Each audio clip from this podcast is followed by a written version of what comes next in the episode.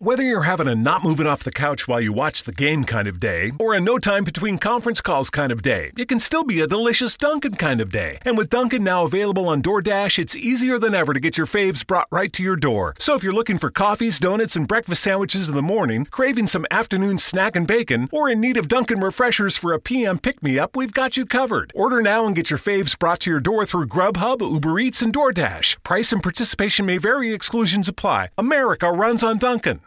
Hike the trail? Check. Order takeout? Check. Schedule heart checkup? Done. We've all adapted to a new way of living. Keep your healthcare on schedule with Johns Hopkins Medicine, where your health and safety are our highest priorities. We're ready to care for you through virtual and in person visits across Maryland and the greater Washington region. Your health, our experts, safely caring for you. Schedule your care now. Learn more at hopkinsmedicine.org forward slash safe.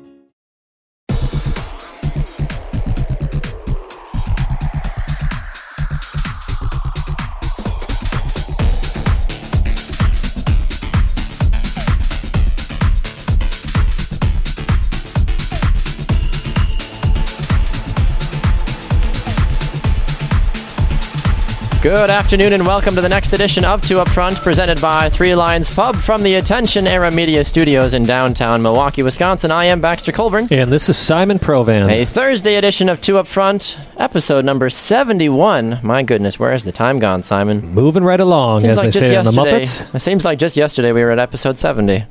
Oh, wait, that's how it works. Either way, it was two days ago. It was two days ago. Either yeah. way, Yeah. it felt like yesterday, though. We've had It- a lot it- of people listen to that show, too, which is kind of crazy. Yeah, almost up to 200 just Yeah. on our end, and we're, we're, we're getting numbers in from, uh, of course, our network, Sports Podcast.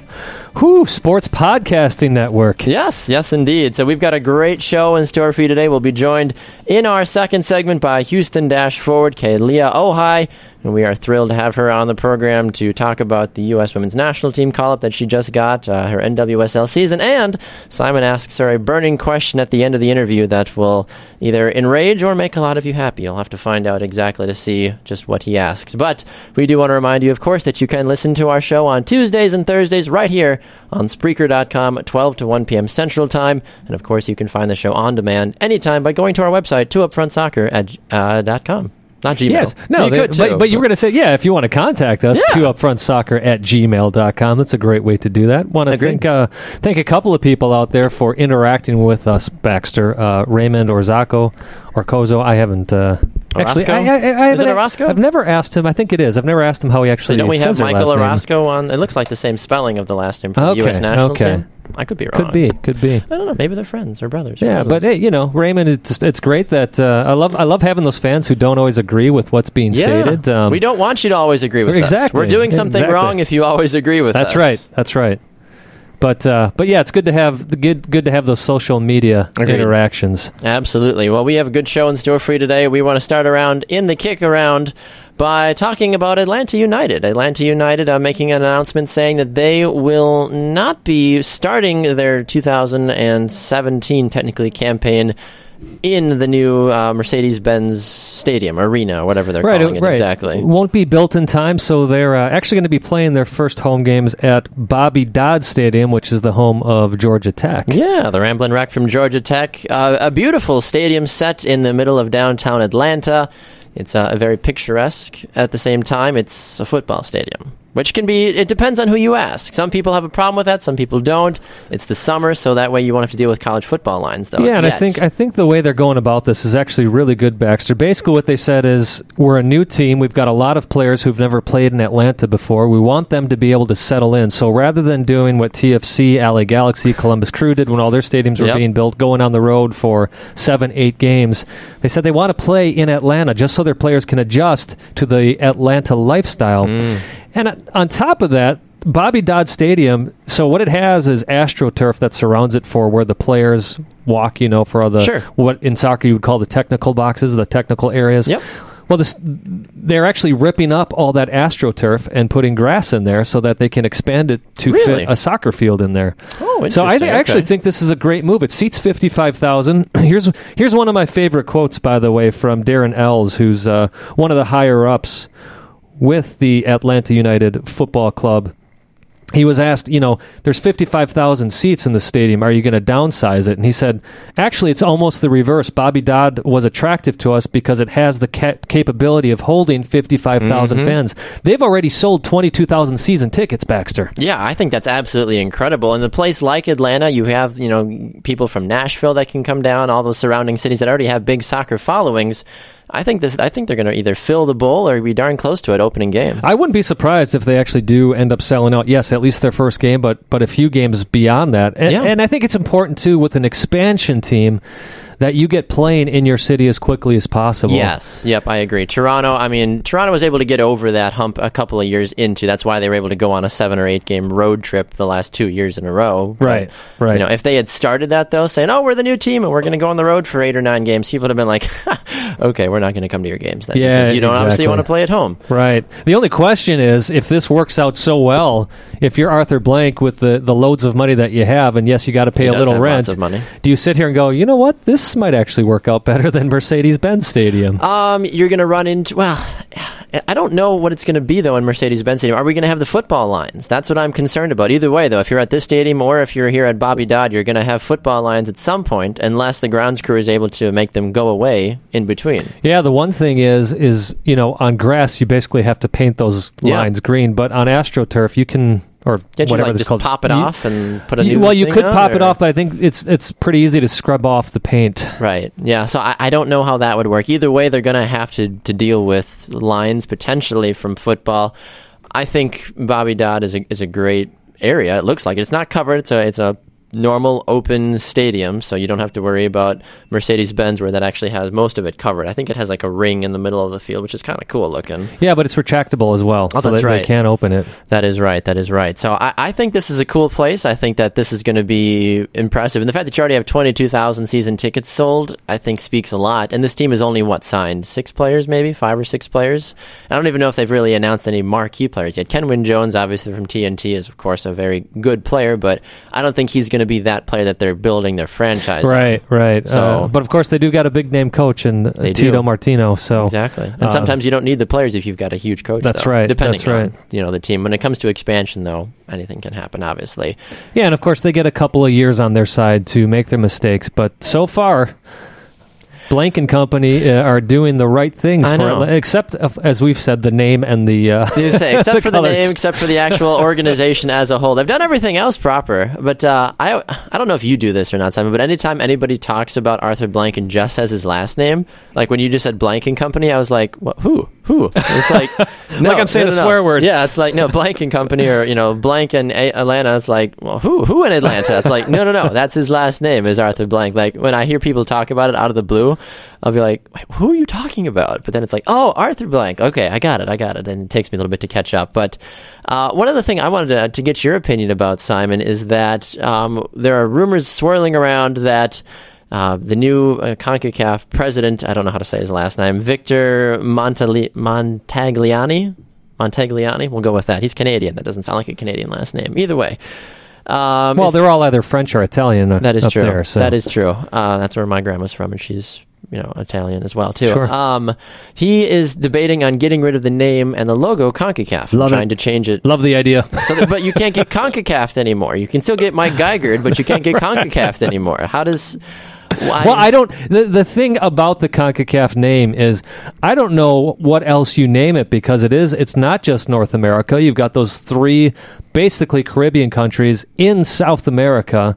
Uh, I don't know how many people realize we actually have three teams in our region it, yeah. from South America. I actually did a little research on that, Baxter. It's basically they're they're more connected to the Caribbean culture, Oh, um, and and therefore they basically said, "Can can we be in Concacaf too?" And Concacaf said, "Sure, you're you're one of us more For than you're one of them." yeah, right. You'll give us more money, and that way our better teams can get a free win every time they play you. Well, and plus, uh, apparently, travel is actually cheap, actually cheaper for them to hop around on all the Caribbean islands Yeah, yep. than having to fly, you know, over to Argentina, down to Chile, down or next door to Brazil. Um, so that so that's part of it. But I just don't know what else you name the region because it does cover the Caribbean, it Mm-hmm. does cover North America, and like I said, it covers those three teams in South America. So I, I don't know what else you you call the uh, confederation other than North America Plus? Maybe, yeah. And it was interesting too. Um, Montagliani was saying, and he said in this article from Soccer America, he said we're going through an extensive process or an exhaustive process in terms of both brand, just the logo itself, and if you're going to look at the logo, you might as well look at the name as well.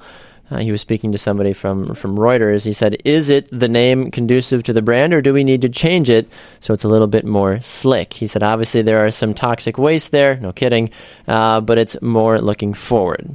So Well, and I, I do agree with that. I mean, especially right now, when when you hear CONCACAF, you can basically substitute it with the word corruption, just another C word. It basically, and that's it's been one of those confederations similar to FIFA as a whole that has kind of fallen into what FIFA has done the last years. No, absolutely. It's it's no uh, it's no coincidence to me that both CONCACAF and CONMEBOL both start with C, mm. which stands for corruption, because those those two have been extremely corrupt and are the ones that at least the U.S. was able to come hard down on because Agreed. of all the business they were doing in the U.S. That is true. Well, one person we know that is not corrupt is Kealia Ohai, and she'll be joining us here in the second segment. So stay tuned. We'll go to a break and come back with her. You're listening to Two Up Front, presented by Three Lions Pub.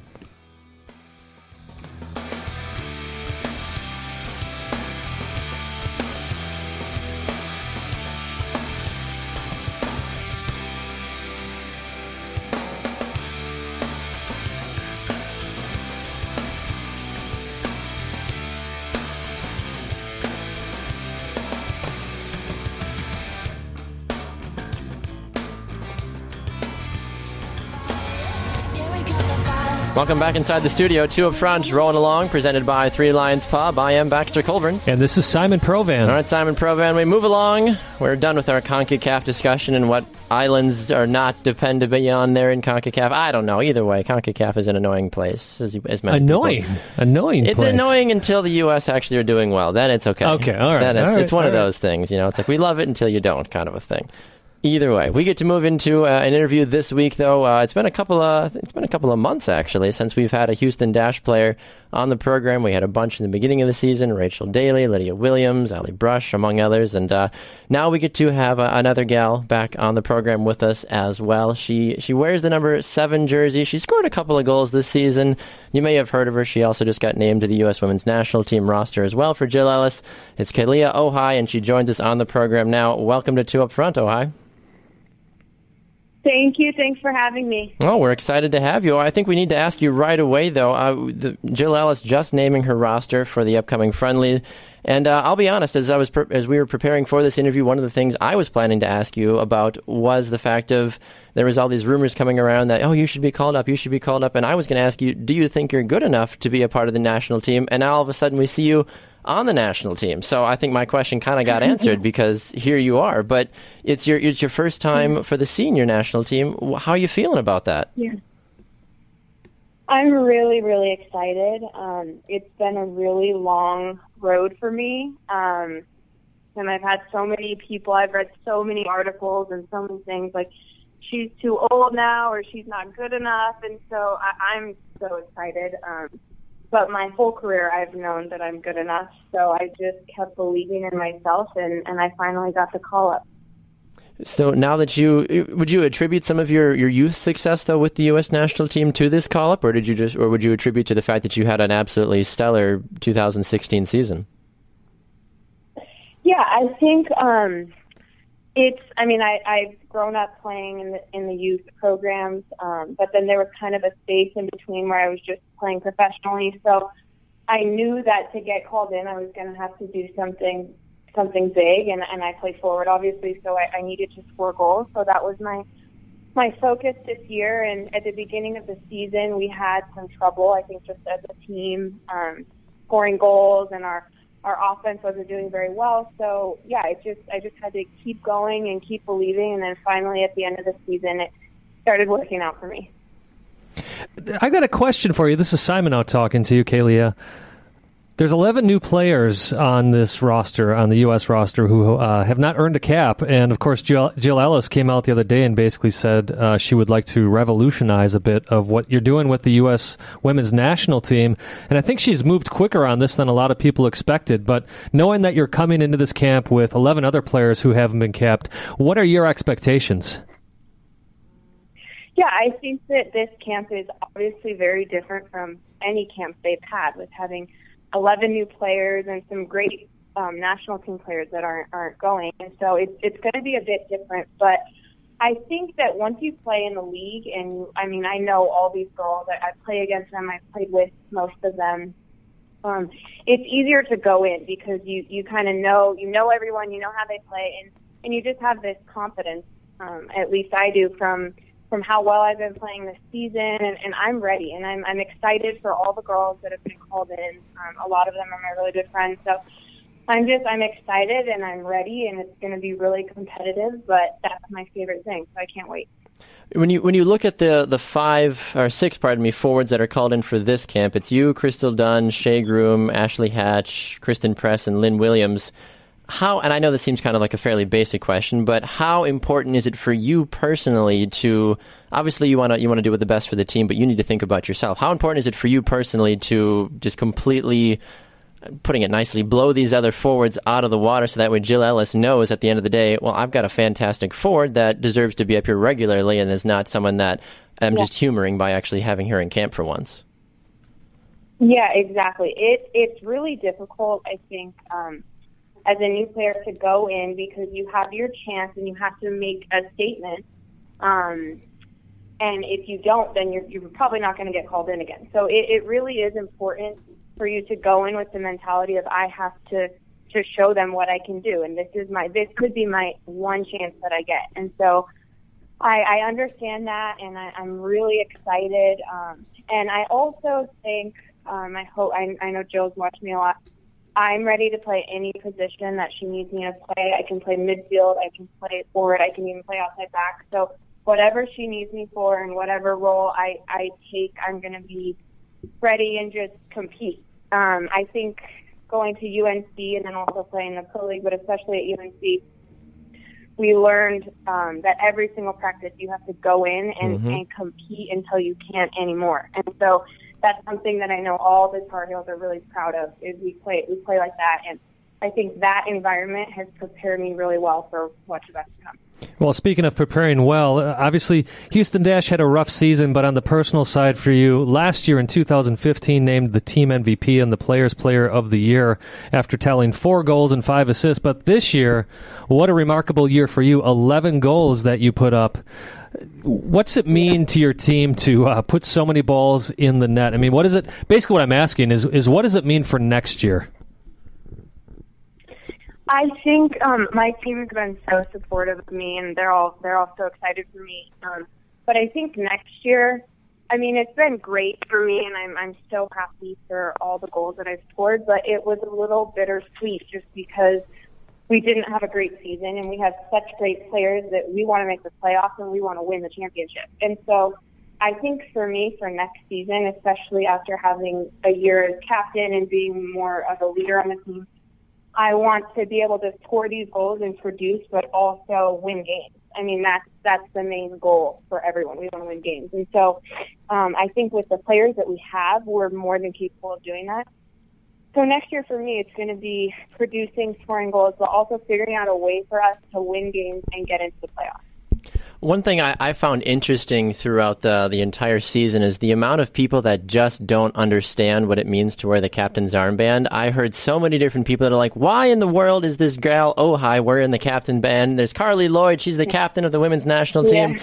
And when you actually break it down, and this is nothing against Carli, you're actually there. You're actually playing the games. You're producing at a high level. Yeah. You're showing, you know, Coach Randy Waldrum, like, hey, I'm I can be a consistent player.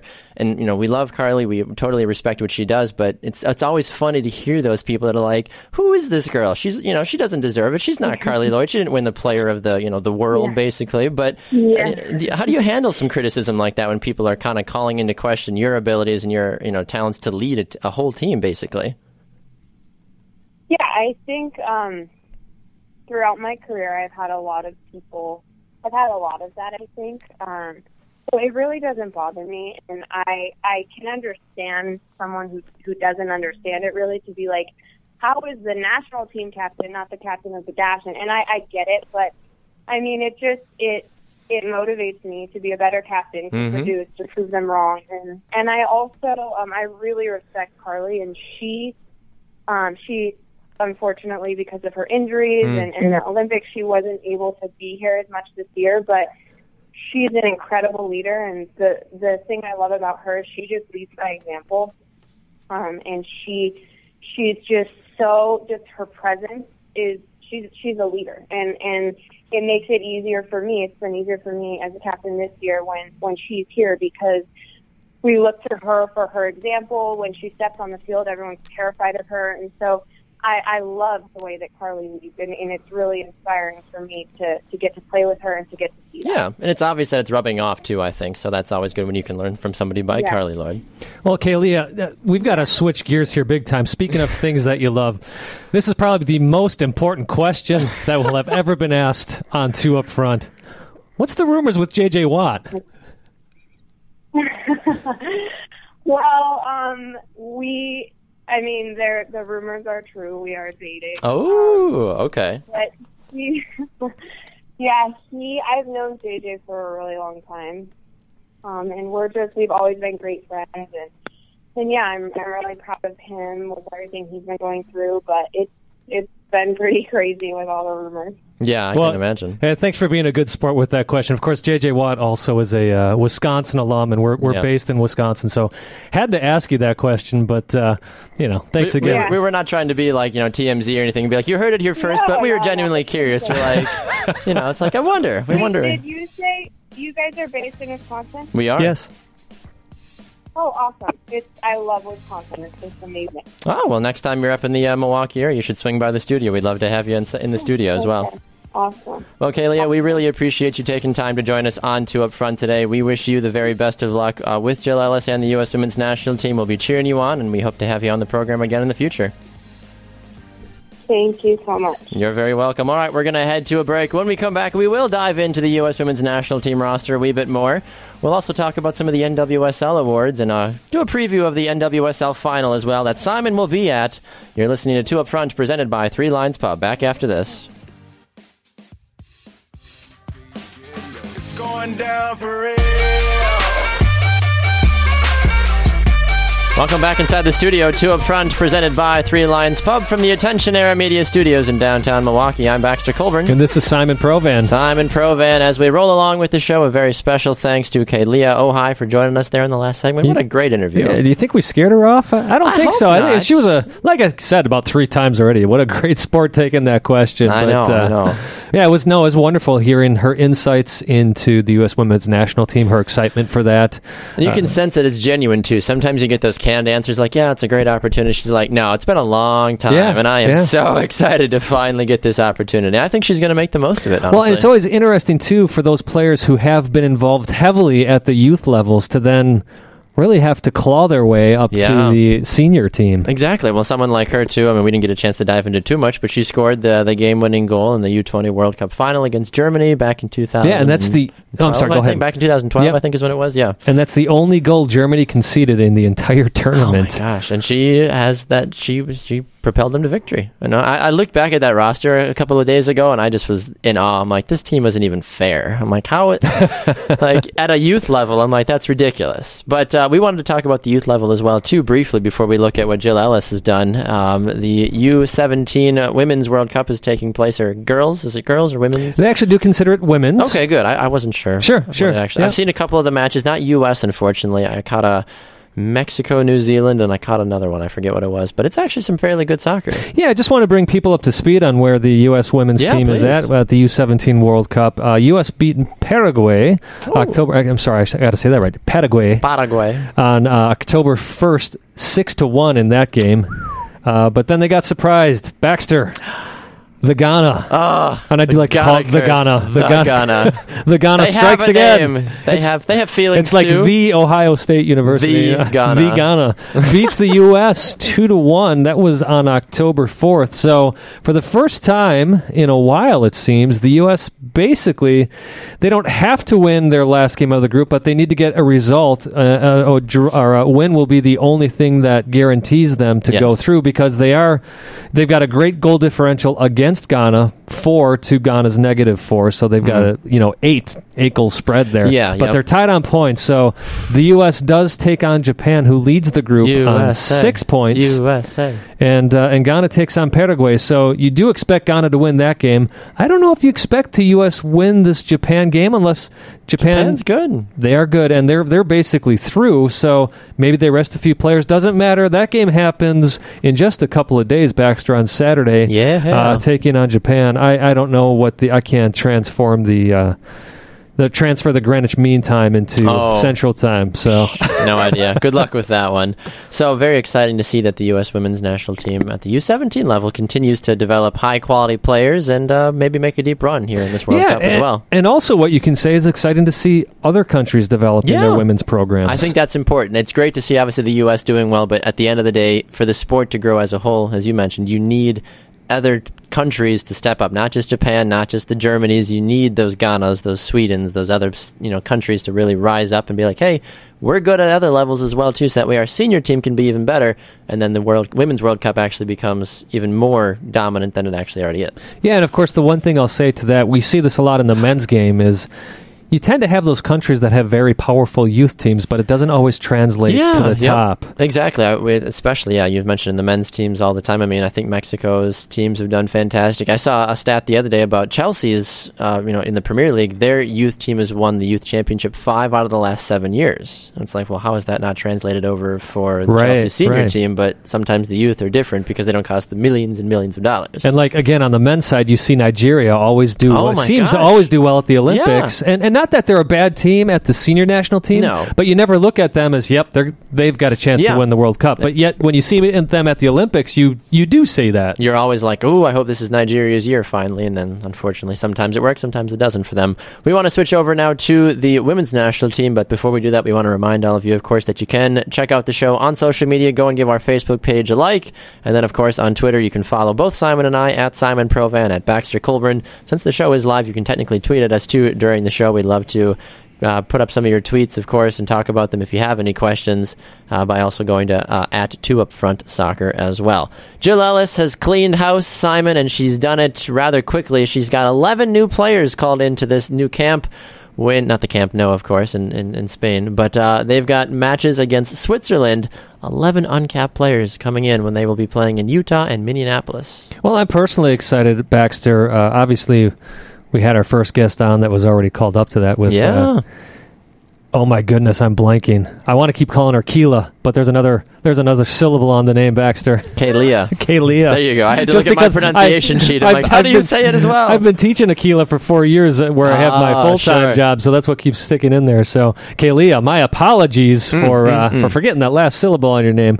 Uh, Anyways, I, I am also excited about Casey Short being called up to this team. We've we've had her on the show, uh, but I have said in the past that she deserves Agreed. a call up, and and I you I, I know you didn't say she didn't deserve a call up, but you had said well with the defenders on this team, I just I don't know if she Yeah. will get that opportunity. So because of course we didn't see Jill Ellis making this big move of saying no, I'm she must listen to the show and be like, "Look, these guys are right. I need to cut some of the trim the fat from the from this you know monster that is the U.S. Women's National Team and bring in some new some some fresh meat." Yeah, but so so so thanks, Jill. We appreciate that. But Yeah. yeah, to see Casey called up at that level, and then on top of that, you actually have a few college players that have been called up to the Well, national you, team. You look at it. Uh, Jane Campbell's one of them. She's a senior at Stanford. Uh, Danielle Colaprico. She is a Red Stars midfielder. Lynn Williams. We all know how good she is. Ohai, of course. Shea Groom from FC Kansas City. Andi Sullivan, also at Stanford. Stanford, the new UNC? Question mark.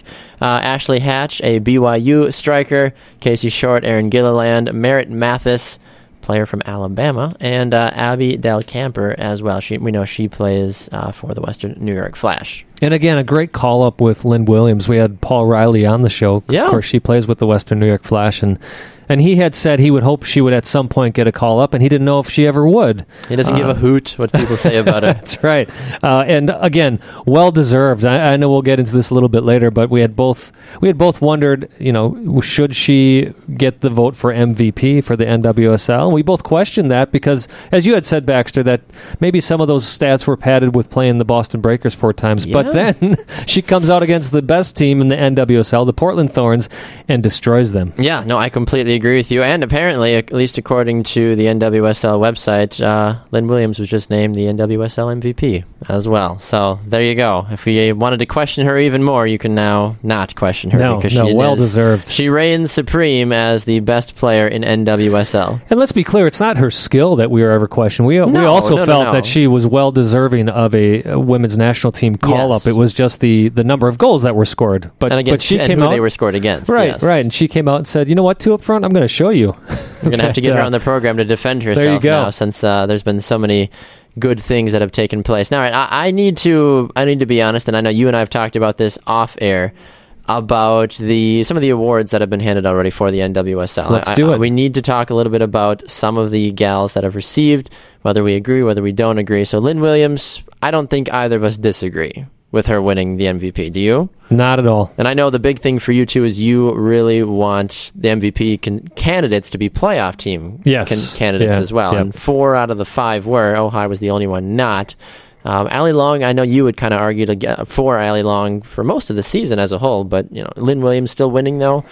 Is it? Do you think it was her final performance there against Portland that ended up getting that? But I mean, no, actually, I can tell you no because as we both know, if you remember Baxter, the Yeah. votes went in before the playoffs Mhm. started. oh, that's right. Yeah, that's right. I forgot about. That. And that. actually, I agree with that in many ways that the MVP should be based on the regular season. hmm I'd agree. Yeah, I- think it's a, a well-deserved award for her. I'm curious to see what she does now at the women's national team. I think Jill Ellis is sitting there going, "All right, she won the NWSL Golden Boot. She won MVP. Let's give her a call up. We'll see what she's capable of doing. She's done well against a quality opponent in Portland, who Jill obviously knows most of those gals because they play for Jill or they used to. And uh, I think that was a, I think it's a smart play. I'm really excited for Lynn, and I, I hope that uh, she does really well. In all honesty. Uh, Mark Parsons got the uh, NWSL Coach of the Year. Agree, disagree? Now you know that I'm a Portland Thorns Indeed. fan first and foremost. Uh, but no, actually, I don't agree with this Baxter. Mm. Uh, the reason is, did did he do great work? Yes, absolutely. But when you look at the cast of characters that he had, uh, It- it, it makes it's, it's no wonder that that they're at the top of the table, uh, Yes. or were obviously. Well, they still are at the top of the regular season table. But I thought Paul Riley should get this. Yeah, And again, there's no bias here because we've had both of them on the show. And the only reason I say that is because the expectations for Western New York Flash There was none. were so incredibly low. Uh, but they've been in that number four, number three spot all season long. Mm-hmm. Uh, you've got players that hey, they're all good, but they're not the the uh, the name players that, Mm. that the Thorns may have. Uh, and, and yes, Portland did suffer a little bit during the international break for the Olympics, but most of the teams had a lot of uh, a lot of that time off. There was that two week break there. So for me, if you take a team of uh, for the most part unknowns who need to come together, expectations are incredibly low, and then you lead them into the playoffs. That's coach of the year for Yeah, me. Yeah, I completely agree. Let's be honest. This is nothing against you or me. Like you and I could have could have coached Portland this year, and they would have still done just as well. I feel like it's not rocket science when you have some of the best players in the world all on the field. Yeah, the one thing I will say is what you do have to do then, and I don't mean egos in a bad way here, but you you do have to manage all That those was, egos. that's what I was thinking as well too. So- like if you can manage the egos, you have an opportunity to really have something good happen. Yeah, so you got to give Parsons a ton of credit there. I agree. Um, goalkeeper of the year is Orlando Pride's Ashlyn Harris. I think that is a terrible idea. Terrible, you say? I think it's terrible. Tell me why, Baxter. I think the fact that Ashlyn Harris, I, I think, I was thinking about this this morning. I think for players to be also considered for these major awards, you should have to be with your team for at least half the season and or actually play. I think you should have a certain amount of games you have to play. And I believe she was there for a, a decent amount of that, but she was a part of the women's national team. She went to Rio. She was gone for that break as well. Orlando was nowhere even near close to making the playoffs this year. And I know some people say, well, Orlando had a bad defense. Well, at the end of the day, though, as we know, Simon, from games we've called, sometimes the goalkeeper is responsible also for the goals that they allow in. You look at the other ones. I, I just don't think that she was the, the right one that should have made it. I, I think there was there was better goalkeepers around. I think Alyssa Naeher from Chicago might have been a good one. I know she was gone as well too. But you know, you look at what even Western New York Flash had, or you look at the Washington Spirit and players they had also. my vote, I will tell you who my, my personal vote was, Yes. and that was for Michelle Betos out of Portland. Yeah, Because she played amazing.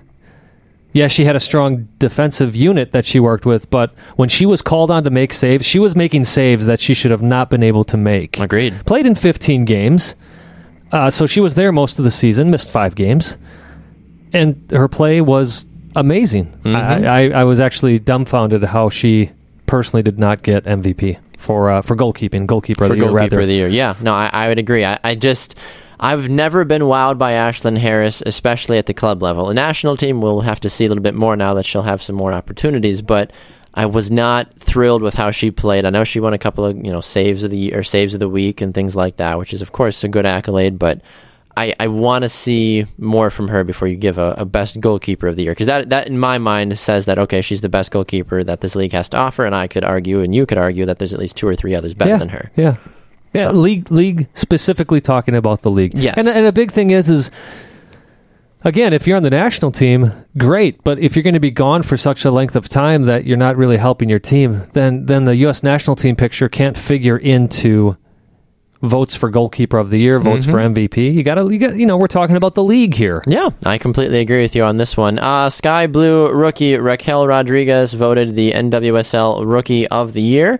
Uh, I think fairly deserving. I mean, Rachel Daly was also up there, also, but nobody really took the league by the horns aside from Emily Sonnett for the Portland Thorns. Again, Portland obviously just turning out players left and right at all major positions, which is fantastic. But you talk about a team that probably wasn't didn't have any real expectations this year that almost made the playoffs. Sky Blue FC and Christy Holly with what he did with those gals, I think is very remarkable. Yeah, absolutely. I, I'm not going to argue with that much. The only reason we brought em- Emily Sonnett is here she is playing 16 games as a rookie, as a defender with this Portland Thorns team and doing so well. And of course, doesn't get figured in, but she scores her first goal of the season in a playoff game, her first career NWSL Yep. goal, uh, which at that time looked to be like a, uh, a, a very important goal Hmm. for Portland, but obviously it didn't work out for them as Western New York Flash still beat them 4 to 3. They prevail. Uh, quickly, also here, Lauren Barnes for the Seattle Reign voted Defender of the Year, the first time in league history that it was not Becky Sauerbrunn. Yes. uh, I don't know if this was Barnes' performance or if it was the league going, we can't do it again. like Sauerbrunn was on the ballot again. She was. And I, I, I, I don't think I voted for her. I think I voted for Laura. I don't remember who, who we voted for. Do you, do you remember defensively? I don't have the full list in front of me of who our actual picks were, but uh, looking at this, I mean, Barnes, she's 27. She's she played in all 20 games, which is one of the things you and I want to see. She's- right. Uh, she played all but 15 minutes this entire Seattle Reign season. That's remarkable, I feel like, and she certainly helped uh, just the the Reign really kind of capture almost another playoff spot again, but for the Seattle Reign, who had so many negative things swirling around the club this season with Hope Solo and Megan Rapinoe and everything else going on, she was definitely a bright spot all season long. Absolutely. Uh, I, I don't know. I haven't seen the midfielder of the year. Was it Allie Long? I can't seem to find that. Do they do a midfielder of the year? I sure thought they did. I Why didn't- wouldn't I didn't think they did. Did I they think not? they do an offensive player and a defensive player. Huh? Because I, don't- MVP. 'cause I don't see it anywhere. I don't know. you got one? I, um, I put you on the spot. Yeah, here. you would. don't have to answer that. it We'd have to depends go on. through I a would, lot. I would say it would have to depend on where Crystal Dunn was playing, I guess, because we know Crystal That's Dunn true. is capable That's of playing true. that outside attacking midfielder. But um, yeah, I don't necessarily know if I have one off the top of my head. Tobin Heath, maybe. Nah. Yeah.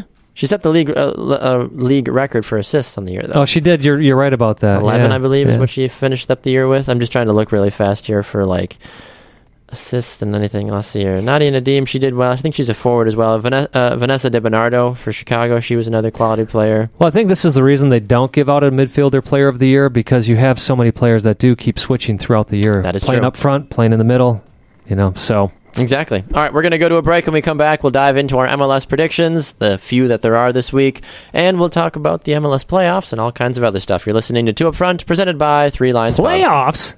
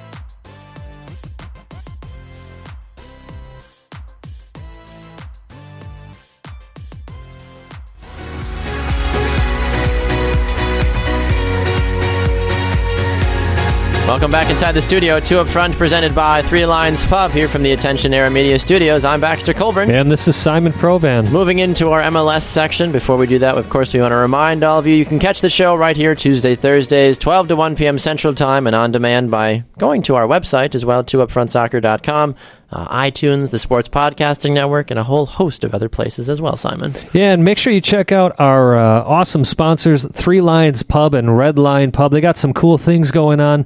Of course, not any Premier League games this week because it's international break, but Ooh. but you can check out the England game if you so desire this Saturday. It kicks off at 11 a.m. at either pub.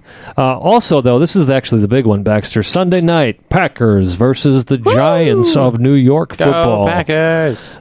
Three Lions Pub is raffling off a pair of tickets to an upcoming Packers Bears game. I would definitely agree with that. Wow, that's a heck of a deal. So make sure that the raffle is happening at Three Lions Pub. So if you want to be part of that, make sure you check out the Packers game at the Three Lions Pub in Shorewood. Check out the England game at either establishment. Great atmosphere, great food, great beer. They uh, they bring across the pond, right across the street. All right, diving into our MLS section here. Couple of different things. I mean, I think the biggest thing that needs to be talked about is there's not a lot of MLS action taking place. And the one MLS game that is happening this calendar week, Simon, you'll be at Houston, Colorado on Sad Friday night, Saturday night. Saturday night? Saturday night. I was like, I can't remember when it is. Saturday night, Houston, Colorado. The chase for the Shield, the chase for the playoffs is there. Uh, well, let's look at the Western Conference first, I guess, Simon. I mean, you look at the teams, FC Dallas, Colorado, the LA Galaxy have already clinched, so there's three remaining playoff spots. Portland, you know they're on the outside looking in for the moment. Two points outside of Sporting Kansas City and the Seattle Sounders, three points behind. Does Portland still have a chance? They've got two games left. Any chance at all? Seattle has a game in hand. Well, I, Seattle's not their concern anymore. Seattle's in the playoffs; they're going to make it, no doubt about it. Yeah. Uh, the the question comes down to Sporting Kansas City. By the way, MLS Soccer has renamed the results map to the Form Guide. By the, way, Form just Guide? just wanted to let you know that. Why? Uh, just taking a look here at who has what left. So, Sporting Kansas City, their fi- their final two games, they are at at Real Salt Lake, and then they take on San Jose at home. Portland, on the other hand, takes on Sporting Kansas City. Wait, is that right? No, they don't. Wait. they oh, that was RSL. I That's was on. Sorry, yeah. but they take on Colorado at Yeah. home, and then they have Vancouver at Vancouver's home. I think Sporting Kansas City has the better schedule. To be honest with you, Real Salt Lake They're already they're, in the playoffs. They're they're in the playoffs and they're they're pretty tough at home. Uh, San Jose has not been doing well at all. Uh, so I I do see Sporting Kansas City winning that game against San Jose, and quite frankly, Baxter, I don't see Portland beating Colorado, Hmm. and I don't see them beating Vancouver. They can maybe draw with Colorado at home. Um, I, I'm actually hoping at this point when they were in the similar position a couple of seasons ago where they, they were looking at possibly being able to move on from their CONCACAF Champions League group versus trying to make the playoffs with other results having to happen. They went for the playoffs and they failed. Funny enough, that last game was also against Vancouver, if I remember correctly, and they finished this year against Vancouver. So I would say, Caleb Porter, look at history, focus on Champions League. At this try point. try to end positive. Yeah, exactly. With if you, something if you can take something positive, yeah, I, I would agree with that. I mean, Portland at this point, yeah, Sporting Kansas City is going to be their own worst enemy. I think that, but I could see Sporting Kansas City self-destructing out though, and not not being able to get in because they've been all over the place this year and. They've won 12 games, but they're terrible on the road, which Portland also is. Portland has yet to win a game on the road this year, so it's kind of which team do you trust more on a home game and an away game? But I don't really trust either team at this point. I mean, I, I don't really see San I, I don't I don't really see San Jose winning out the last three games and piggybacking over Sporting and Portland. That would be certainly quite the thing if it did happen. Well, and here's the thing too: Sporting Kansas City, they draw their final two games. Portland loses one. They're it's done. over. Yeah, exactly. If I did the math right. I yes, you did, yeah. Because Yep. that'd be 45-44. Yeah. I don't think it's a failure if you're a Portland fan. I think I think you're a little disappointed because Yeah, you won yeah. the cup last year. Well, interestingly enough, this would be the first year ever, Baxter, should Columbus not make the playoffs, nor Portland. This would be the first year ever that both MLS Cup finalists didn't make the playoffs the following season. Columbus isn't going to make the playoffs. No, they're not. Let's they're be not. honest And- about that. They've got too much in front of them. Yeah, I mean, at least Portland has somewhat of a chance. But They again, do. with the number of injuries they've dealt with, to answer your question, disappointed, yes, but um, shocked or anything, no. It's not like not like last or two years ago where maybe I was calling for Caleb Porter's head. Yeah, I was just I, I, I would haven't really say gotten af- any fire Caleb Porter chance. Too Yeah. many. This, I think maybe twice no. this year. No, and it's it's you know, if anything, it's Gavin Wilkinson that you got to be up, upset with the GM Mm-hmm. letting players go that he shouldn't have. Now, of course, the tough thing about MLS is that salary budget that you got to deal with, and and Jorge Villafana was a victim of that. But there's also rumors though that Villafana really wanted out. He felt he Yeah. topped his time in MLS and wanted to go uh, play in the Mexican League, which obviously he's doing. Yeah, absolutely. And he's doing fairly well also. Uh, looking over at the Eastern Conference, something that plays a little bit more into myself in terms of personal. That's why I have my, my New England Revolution. Oh, I was gonna mention, is that a new one? It is. My wife uh, purchased it for me, so I'm very, very thankful Excellent. for that. A long sleeve because we're going to the Revolution Chicago Fire game in two weeks, so we're Nice. super thrilled about that. Uh, the Revolution at that point could still be fighting for a playoff spot. I really, really hope so. I think that would be a a fantastic way to to kind of cap it off altogether. But the Red Bulls, NYCFC, and TFC have all claimed playoff spots. Montreal, DC, and Philly currently sit in the playoffs. The Revolution right on the outside. They're three points behind the Philadelphia Union, who frankly haven't done a whole heck of a lot recently. Philly, their last two games of the year, they do play Orlando, then they play the Red Bulls. So New England has an opportunity. They have to beat Chicago and they have to beat Montreal if they Well, want to get in. schedule's definitely in favor of New England, It Baxter. is. Uh, Philadelphia, I think they, they should be able to win that game against Orlando, especially because it's going to be at home. But I'm not too sure about the Red Bulls. Philadelphia does like to give the Red Bulls a run for their money, but I, I don't see them beating the Red Bulls. The only way they might is if by chance the Red Bulls clinch the supporter shield before that last game, which I, honestly I haven't done the math. I don't even know if that's possible. Um, or perhaps they clinch the highest seed that they know they can get for the playoffs by that Philadelphia game. They rest some players. Philadelphia takes advantage of that. Now Philly's in the playoffs. That's yeah, could it's- happen. It's a New England would have needed to not lose at least one of their last couple of games. I know they just beat Sporting Kansas City, which obviously helps, but that lo- that 2-0 loss to Columbus I think might ultimately be that thorn in their side that prevented them because they are 3 points behind the Philadelphia Union right now. Even if New England wins out those 6 points and Philly wins out and or only gets 4 points, they Philly still is in and the Revs hang on the outside. I don't know who owns the tiebreaker between Philly and the Revs if they ended up tying on points though. yeah, I'm not sure either. Though I do see, I do see New England beating Chicago on the 16th I do. Because not just because it's Chicago, but the Fire play just three days before that against Columbus, and that, that is a big rivalry game. The, Oh the yeah, Crew Fire they'll game. be tired out by that point. So I do see New England, even though they got to travel to Chicago, I do see them winning that game, and that, Mm-hmm. that could give them the hope they need. That is true. If it does come down to goal difference, then the Revs need to literally score, uh, you know, gratuitous amounts of goal. They've got a negative twelve goal difference. Well, right Kelyn now. Rowe just uh, re-upped on his contract, so maybe that'll be his motivation to I put in so. 15 goals in one game. I really hope so. I think that it's it's obviously a crucial playoff game against Chicago, and I think that'll really be a, a make or break spot for the Revs on their season. Uh, when you look at Montreal and DC United, or I mean, I, we're at this point. Chicago's done, Orlando's done, Columbus is done, even though they've got three games left instead of just two, like most of the other MLS teams. I, mean. Do we just start talking about the six teams that are currently listed in the playoffs as the six playoff teams, and do we just start figuring out just who's going to be seated where? I think you can be very safe with that in both conferences. Yeah. To be honest with you, if anything, the East has a little bit more in play than the West. I just I don't see Portland being able to recover from from their woes and, and being able to mount a playoff run. To be Mm-hmm. honest with you, so uh, yeah, and, and then you know you look at DC, they've got New York City FC and Orlando left on their schedule. That's still Those are two winnable games for them, very winnable games. I agree. All right, let's go into our MLS predictions brought to you by the Red Lions Pub.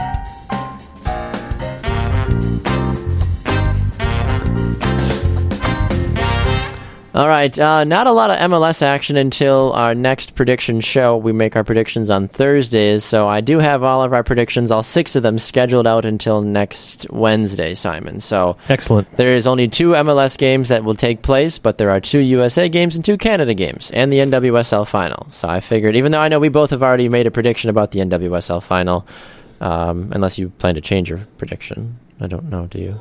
I said Washington, yeah, No, you said we both said uh, Western New York. or Western Flash. New York Flash. Yeah, yeah, yeah. I mean, you, I mean, you said it last show. Well, you know, it's fun when we when we yeah, I mean, we can we can differ. teams. Yeah, no, that that's fine with me if we want to differ. I yeah, I had said Western, and you had said uh, we both had said Western. You know, I, I am going to change it to Washington Spirit. That's fine. um, Crystal, more. Crystal Dunn back in the back in the fold. Of course, Lynn Williams is going to have that boost as well. Uh, you know what? Now I'm staying with Western New York. Oh yeah, Flash. okay, okay, fair I enough. just wanted you to have to fix that on the computer. Yeah, thanks. Um, all right, so USA Cuba will be the first game we predict. Uh, we heard from Mark Litton on Tuesday. He thinks this USA team should have no problem, really, over the next two games against Cuba and New Zealand. I think they're both wins for the U.S. I don't necessarily know if we want to get all in depth about, well, the final score would be this, but Yeah, I, I, I don't think we need to, but it's uh, definitely going to be a U.S. win. One player that's not playing for either of these teams, but will definitely have his eyes glued to the TV screen is, of course, the best Cuban in MLS. Osvaldo Alonso. He's very excited about this game, as well as he should be. Uh, many people thought or hoped for a long time that he could play with the U.S., but Cuba, Yeah. he, since he had played a game with Cuba, or Cuba, I guess I should be Cuba, saying, Cuba. uh, Cuba just basically said, "No, we're not gonna we're not gonna let let that happen because the nation that you first played with also has to be okay with the switch." Mm-hmm. So of course Cuba won't let that happen. So it, he he gets to at least watch this game and, and to see it take place in Havana, historic game, yeah, first time since the 30s, I think, or something, Something around like there. that, yeah. Um, so it'll I feel like it's been sooner, more recent than that, but I guess not. no, no, no, because of the embargo. Oh, you know, the that's New, New York. Cosmos went down there last That's year right, to play. that's Maybe that's what you're thinking about. Hmm. How interesting. All right, uh, Houston, Colorado. You'll be at this game on Saturday. What do you think about that matchup? I'm gonna go with I'm gonna go with Tim Howard and the Colorado Rapids. That's who I'm going to also go with as well. I have a hard time believing, honestly, that uh, there's going to be much of anything different uh, in that department. Colorado, clearly the better team. Houston, they don't really even, they really can't even embrace playing the spoiler at this point because Colorado's already in the playoffs, so they have Exactly. to really go off of. The one thing they can play spoiler too is that supporter shield run that Colorado is hoping to finish the season on. That is true. USA, New Zealand, uh, another game that I think the U.S. should have no problem with and just be able to wrap it up nice and easily. USA gets my vote. Yeah, I'd agree with that. I, I think this game will give them a little bit more problems than the Cuba game will. Agreed. But uh, but yeah, I do see the U.S. winning this. Uh, Seattle, Houston. This is early next week. Seattle. Yeah, same here. We skipped the Canada games though. Unless Uh, you're getting got them. Yeah, Okay. Canada, Mauritania, Mar- Mauritania. Since I I'm going to be honest, I'm pretty good with geography, but I have no idea where this country is, so I'm going to go with Canada. yeah, same here. And then Canada, Morocco. I think this could be a very ugly game for Canada, Baxter. Depends if Morocco treats it as a, uh, you know, full national team roster, or if they're going to bring in some of their younger players. But I do see Morocco winning this one. really? Yeah, Why? I sure do. Morocco's a good country.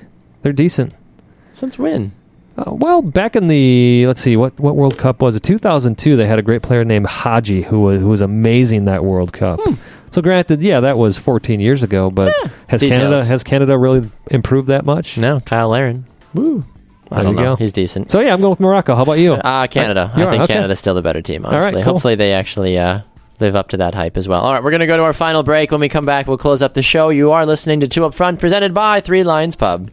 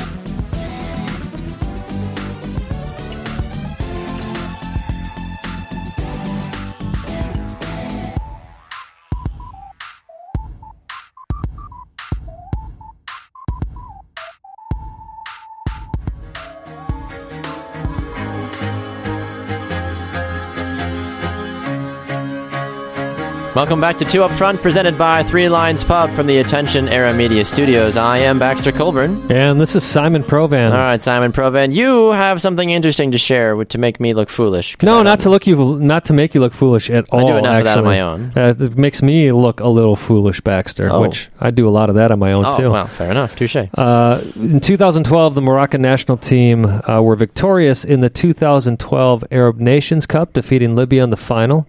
Uh, however, on Feb- in February 2015, the African Football Federation Executive Committee decided to suspend the Moroccan national football team from the next two editions of the Africa Cup of Nations.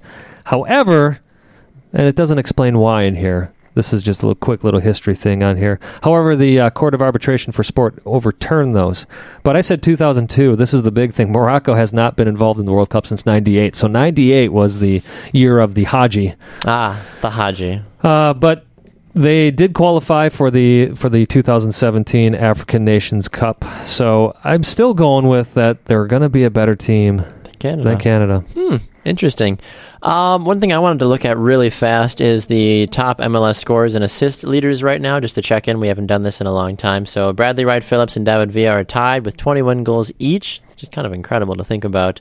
Uh, Giovinco's got 16 goals. Dom Dwyer 16 as well. I don't know how Dwyer found, Wow. found 16 goals there, and Ignacio Piatti has 15. Did he like pick them up on the field somewhere and be like, "Hey, look what I found! So, a goal!" Like, look at all these goals, bunches and bunches of goals. I guess part of it is a Sporting Kansas City's been just so up and down. I honestly haven't paid as much attention to he them as I usually scoring. would. Yeah, it's just not. I don't know. I was a little surprised by that in total honesty. And if I remember right, though, he, he tends to score braces in games, so Yeah. you know he's he's scoring them in pockets and not consistently Yep. throughout the year. Yep, exactly. Sacha Kljestan has 17 assists. Amazing. Sebastian Giovinco has 13. Mauro Diaz 12. Giovanni Dos Santos 12. And Benny Feilhaber also has 12. So there's that man that's maybe feeding the Dom Dwyer machine. There you go. There you go. Uh, I'm I'm interested to get your thoughts about this. Jake Gleason has the most saves in MLS, 112 saves, five shutouts, and he's faced 149 shots. I was going to say, with the amount of shots his defense is allowing, he should be the saves leader.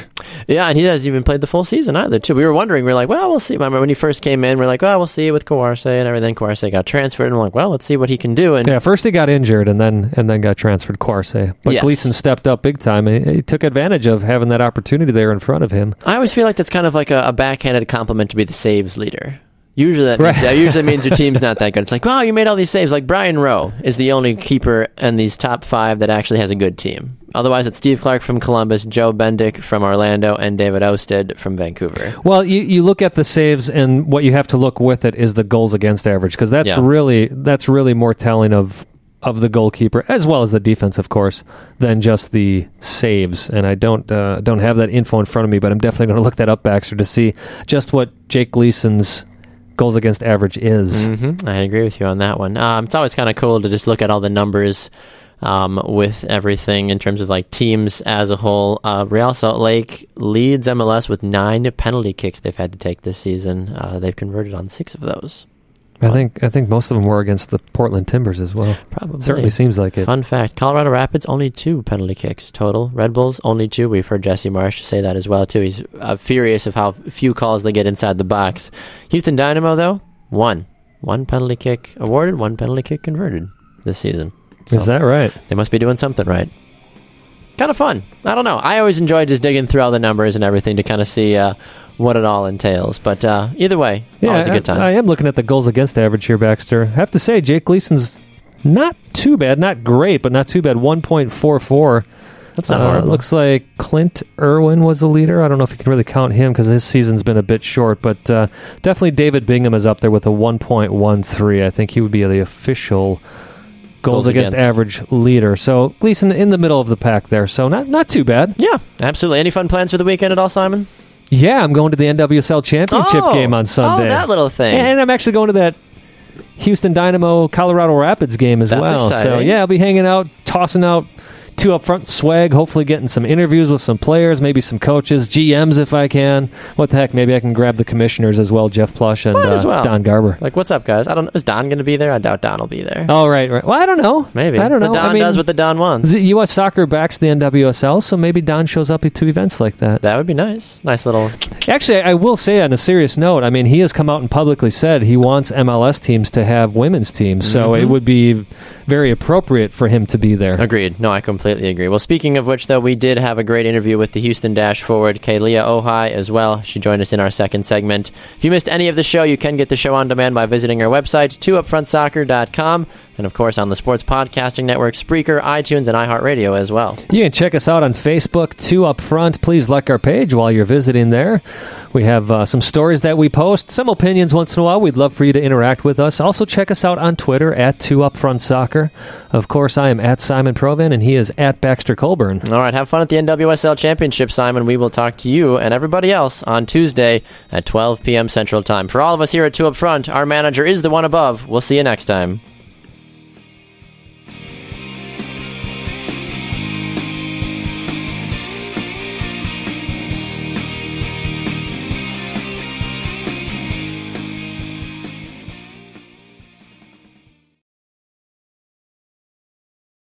Hike the trail? Check. Order takeout? Check. Schedule heart checkup? Done. We've all adapted to a new way of living. Keep your healthcare on schedule with Johns Hopkins Medicine, where your health and safety are our highest priorities. We're ready to care for you through virtual and in person visits across Maryland and the greater Washington region. Your health, our experts, safely caring for you. Schedule your care now. Learn more at hopkinsmedicine.org forward slash safe.